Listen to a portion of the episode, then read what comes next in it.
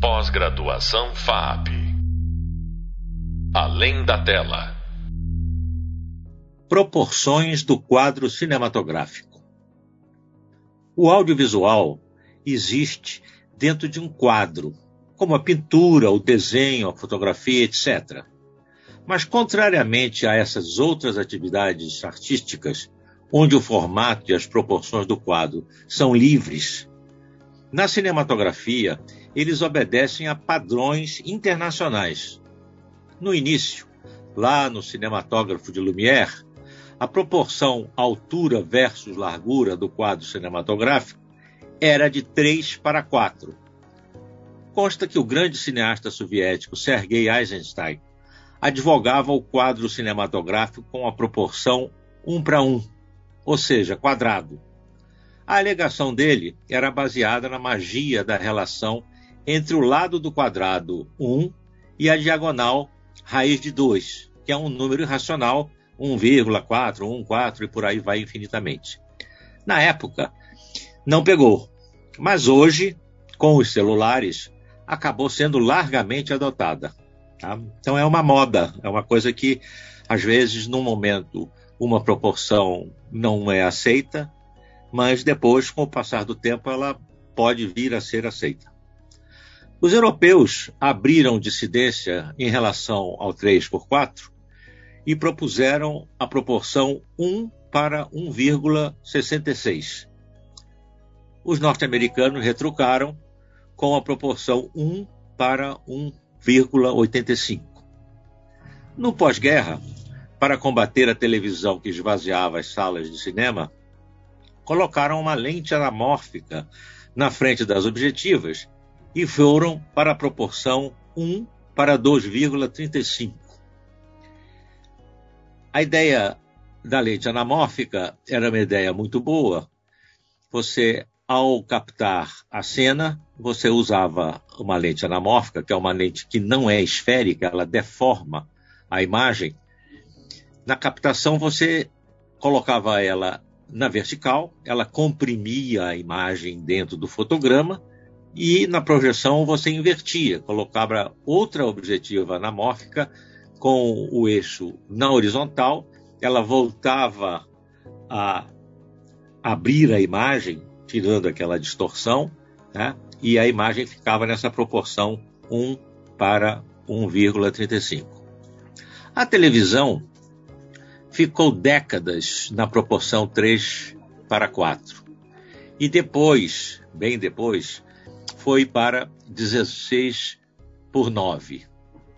Hoje, com a revolução digital, os formatos explodiram numa miríade de proporções, o que faz com que os cinematógrafos nunca saibam exatamente como o seu trabalho vai ser visto pelos espectadores.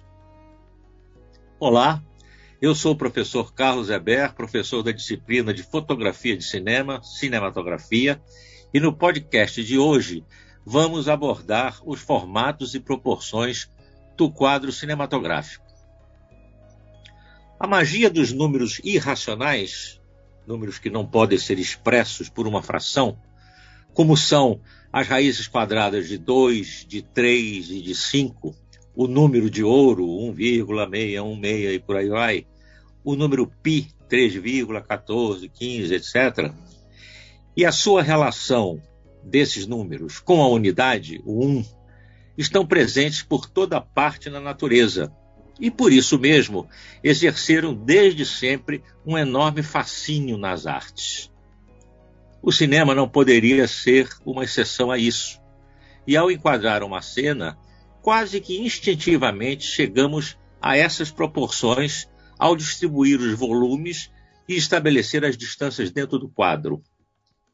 Essa influência que os números na natureza têm sobre nós humanos é perfeitamente inteligível e se manifesta desde a antiguidade. Se você for medir né, o Partenon, né, que é um, dos principais templos gregos da antiguidade que permanece, né, a ruína permanece lá, você vai ver que as proporções das colunas, dos capitéis, ela toda ela é dentro da medida do número de ouro, da proporção áurea. Né? Então é uma coisa que funciona porque a natureza também está estruturada assim. Né? Se você pegar é, um rosto humano, né?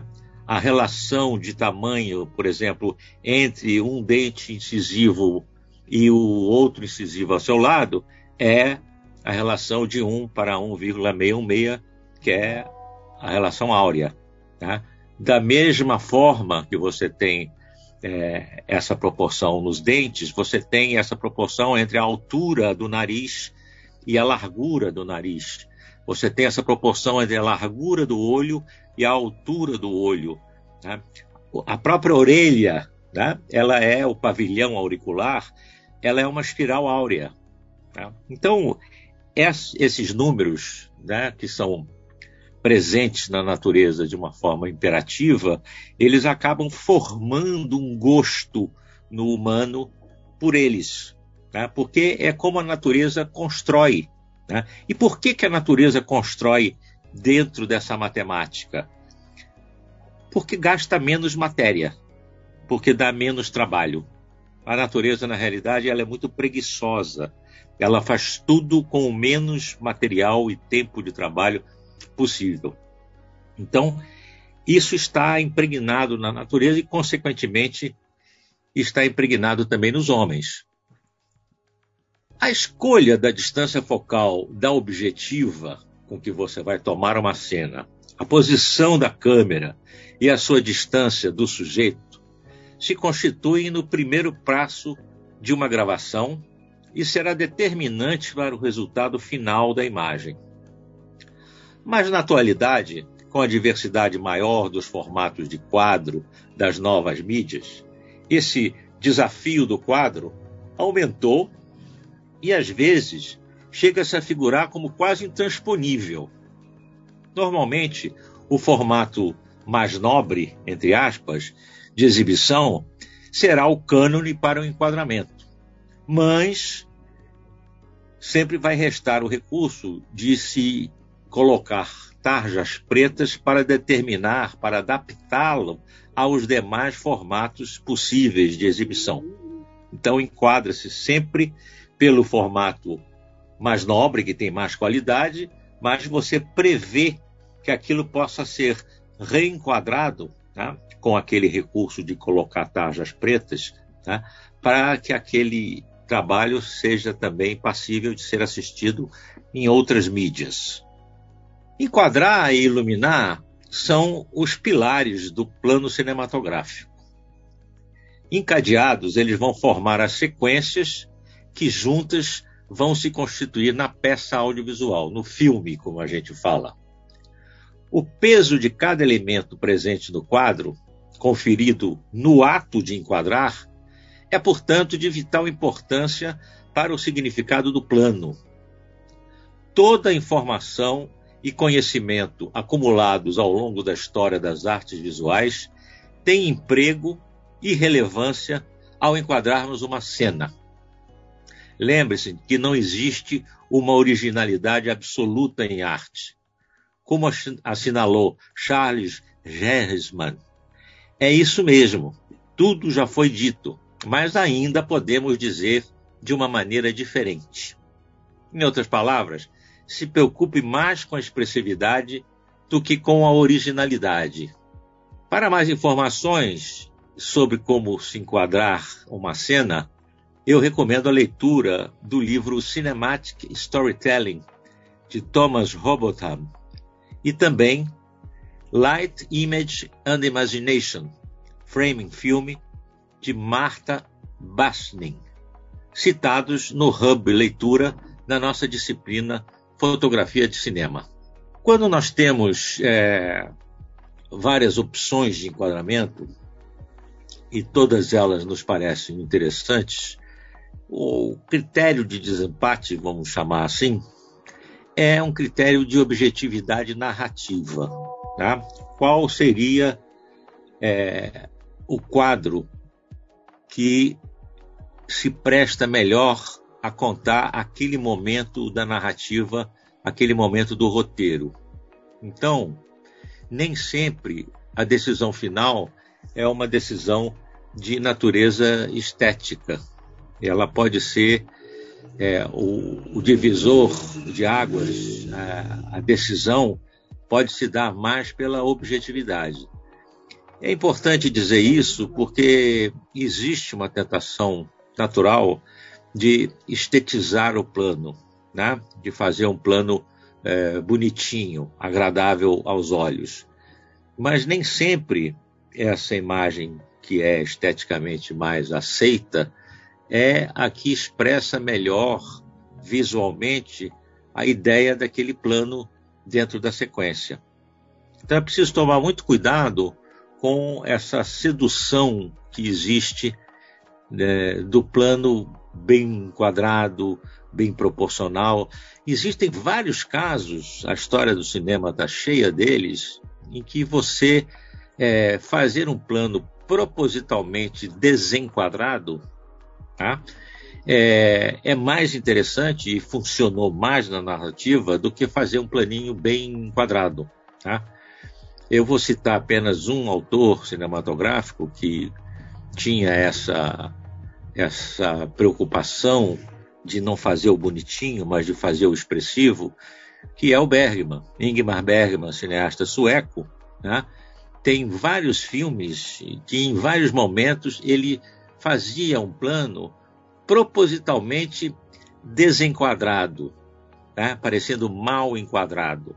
E qual era o objetivo dele? Justamente romper essa tradição do bom gosto, aspas, no enquadramento, para que o espectador tomasse um choque e, a partir daquele plano, tivesse uma outra atitude em relação ao que estava vendo. Então, nem sempre o que é, é bem enquadrado, né, esteticamente agradável, é a melhor solução. Né? Esse aspecto também que eu levantei, do fato de nós estarmos lidando na atualidade com uma diversidade muito grande de formatos, atrapalha um pouco, porque às vezes você tem um enquadramento que, para o um por um, para o quadrado, fica muito bom. Você tem ali na diagonal o sujeito principal, né? é, numa proporção interessante dentro do quadro. Né? Mas você, quando pensa, bom, isso também vai ser visto em 16 por 9, isso também vai ser visto em 1 para 1,85, né? você vê que não vai ser tão bom assim nesses outros formatos. Aquilo que estava bem no formato 1 por 1 quadrado não vai ficar tão bem. Isso é normal. Não existe nenhum sujeito que fique bem em qualquer proporção do quadro. Sempre você vai ter uma proporção em que o enquadramento fica melhor, vamos dizer assim. Tá? Então, o critério de, vamos dizer, de desempate, né, para ver como eu vou enquadrar, sempre deve ser o da mídia com mais qualidade, né, que a gente chama de a mídia nobre. Tá? Então, por exemplo, você está fazendo um trabalho que vai ser exibido na internet, né? vai ser visto em computadores, vai ser visto na televisão, no 16 por 9 da televisão atual, mas vai ser visto também numa sala de cinema. Né? E a sala de cinema, com a sua tela grande, né? a sua audiência de múltiplos espectadores, ela é a mídia mais nobre. Então, num caso desse, é, se a mídia principal, a mais importante da obra, vai ser a sala de cinema, é interessante que você faça um enquadramento que fique melhor. Né? Ah, mas é como é que vão ficar as outras mídias? Não dá realmente para fazer um enquadramento que funcione bem em todas as proporções, em todos os formatos. Você tem que tomar decisões. Tá? É difícil. Uma das partes mais complicadas da direção de fotografia são essas decisões estéticas né? Porque na parte técnica não há muito o que discutir. Você tem pouca margem, né? Para variar. Você tem padrões, né? É uma indústria. Você tem padrões técnicos, né? Então, é, em, outros, em outras questões, você não pode ser tão é, fluido assim, né? Mas nas questões que envolvem estética, você tem um campo muito maior, né?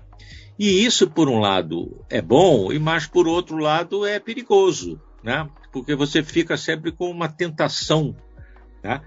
de é, partir para uma coisa às vezes mais estranha, né? Ou mais rara, que pode não ser a melhor para contar aquela história. Então existe a necessidade de uma disciplina por parte do cinematógrafo na hora de enquadrar. Tá? Você tem que primeiro aceitar o formato principal daquela obra. Tá? Então, eu vou ter que enquadrar em 16 por 9. É uma série de TV, a mídia principal vai ser a televisão. Então, o meu formato principal de quadro é o 16 por 9. Tá? Você aceitando isso, você logicamente não vai deixar de pensar nas outras mídias. Ah, o cara vai ver também no celular lá, quadradinho, né? Então, você vai procurar conciliar, mas a primazia desse enquadramento né, é o 16 por 9. Então, a gente não pode perder isso de vista. Para vocês terem mais informações sobre como enquadrar uma cena, eu recomendo um livro muito interessante de um autor chamado Thomas Robotham, chamado Cinematic Storytelling. E um outro livro também que eu acho interessante para vocês terem uma informação mais ampliada sobre enquadramento é um livro chamado Light, Image and Imagination, Framing Film, enquadrando filme, dessa Martha Blesning, que estão citados no hub de leitura da nossa disciplina fotografia de cinema. É, você consultando uh, o nosso hub de leitura, tá? o, no tema A Luz e o Quadro, e procurando assistir alguns filmes é, que tenham boa aceitação da crítica, né? filmes de todas as épocas. Não adianta a gente ficar é, preso ao momento presente. Né? A história do cinema é muito é, irregular, né? cheia de altos e baixos. Né? Tem até gente que diz que quando o mundo está em crise, os filmes melhoram. Né? Não sei se isso é, é verdade, mas nos momentos de crise né? política, das guerras e tal, realmente parece que os artistas, os criadores, ficam mais é, motivados né? a, a criar e uh, você tem obra muito interessante. Mas é, a ideia que eu passo para vocês é que é muito interessante vocês assistirem filmes de várias épocas, não só né, filmes da atualidade, né, olhando especificamente para a questão do quadro, do enquadramento. Né? Não só para os personagens, para as pessoas em cena, mas planos gerais também, onde você não tem pessoas, né? enquadramentos de objetos, né? de detalhes, como a gente chama, planos de detalhe, né? em, em várias situações. É interessante vocês verem né? como aquele cinematógrafo, como aquele diretor enquadrou, né? considerando aquele plano dentro da narrativa do filme. Né? Os planos de cinema não podem ser é, tirados do seu contexto inteiramente. Tá? Planos fazem parte de sequências, sequências fazem parte do filme. Tá? Então está tudo ligado de uma forma muito orgânica. Você não pode imaginar um enquadramento né, fora da sequência. Ele vai funcionar dentro daquela sequência. Se ele estivesse numa outra sequência, talvez você fosse enquadrar aquele mesmo objeto, fazer aquele mesmo de detalhe, né, de uma forma diferente. Uma questão que eu queria chamar a atenção para vocês é a questão do enquadramento dos planos próximos de pessoas, que a gente chama de closes, né? É, todas as pessoas, todos os seres humanos, têm assimetrias no rosto, tá? É, os dois lados do rosto, tanto no eixo vertical né, o lado esquerdo e o lado direito, como num eixo horizontal, a parte de cima e a parte de baixo, né, apresentam é, assimetrias. Tá? Você sempre tem um lado do rosto, né? uma parte do rosto que é mais expandida e uma outra parte que é menos expandida. Tá? Então, se você toma tá? é, a parte do rosto mais expandida, volta ela para a câmera, dá essa parte do rosto mais expandido para a câmera, ela vai ficar mais expandida ainda, porque ela está mais próxima, ela vai ser reproduzida maior do que o outro lado do rosto que vai ficar mais distante. Né? Então você vai acentuar a simetria. Isso é ruim? Depende. Né? Esteticamente, a pessoa não vai ficar muito bonita se você aumentar essa simetria, dando o lado do rosto mais expandido para a câmera, ela não vai ficar muito bonita, mas pode ser que ela fique mais expressiva. Então, se aquela sequência tá, não é um momento do, da narrativa cinematográfica que ela tem que aparecer bela, bonita, né? Pode ser que você, aumentando a simetria, dando o lado do rosto mais expandido para a câmera, isso funcione. Tá? Mas se o objetivo naquele momento é deixar o ator ou a atriz é, esteticamente mais interessante, mais bonito, né? é o contrário. Você vai pegar o lado menos expandido do rosto e vai voltar esse lado para a câmera. Então você vai ter o lado menos expandido mais próximo, ele vai ficar um pouco maior né, vai aparecer um pouco maior e vai equilibrar essa assimetria do rosto. Tá? Então, isso é uma coisa importante, porque, é, repare, eu citei o Bergman, o Bergman é o, talvez um dos cineastas onde é mais fácil notar isso, né? como é que ele toma os closes dos atores. Né? Tem momentos, inclusive, que ele faz uma coisa que é considerado é, errado, entre aspas, né, em cinematografia, que é fazer um plano que a gente chama de chapado, né, com a câmera exatamente de frente, perpendicular ao plano do rosto, né, chapa a pessoa, fica aquela coisa bidimensional. Né? Mas quando ele usa isso, é justamente para causar um choque é um momento em que você vai ver aquele personagem que o ator está encarnando né, de uma forma crua, bruta. Né? Não é para ficar nem mais nem menos bonito, nem mais ou menos expressivo do que aquele rosto é. É uma coisa bruta. Ele lança aquilo ali né, com impacto mesmo. Então, essa questão do close, porque o close é uma culminância no cinema. Né? O momento em que você vê o rosto do personagem tomar a tela toda é sempre de grande importância na narrativa naquele momento da obra. Então, é importantíssimo, né? É importantíssimo também não exagerar na quantidade de closes, né? A gente teve uma época no audiovisual em que é, os aparelhos de televisão eram muito pequenos, né? No início da televisão, as televisões tinham no máximo 14 polegadas. Então, o que, que acontecia? Era tudo feito, a narrativa toda das histórias era muito usava muito close, porque como a tela era pequena, você para ver uma expressão no rosto do ator, você precisava chegar a câmera perto. Hoje não é mais necessário. Mesmo as televisões são, hoje são enormes, as telas de televisão são enormes. Né?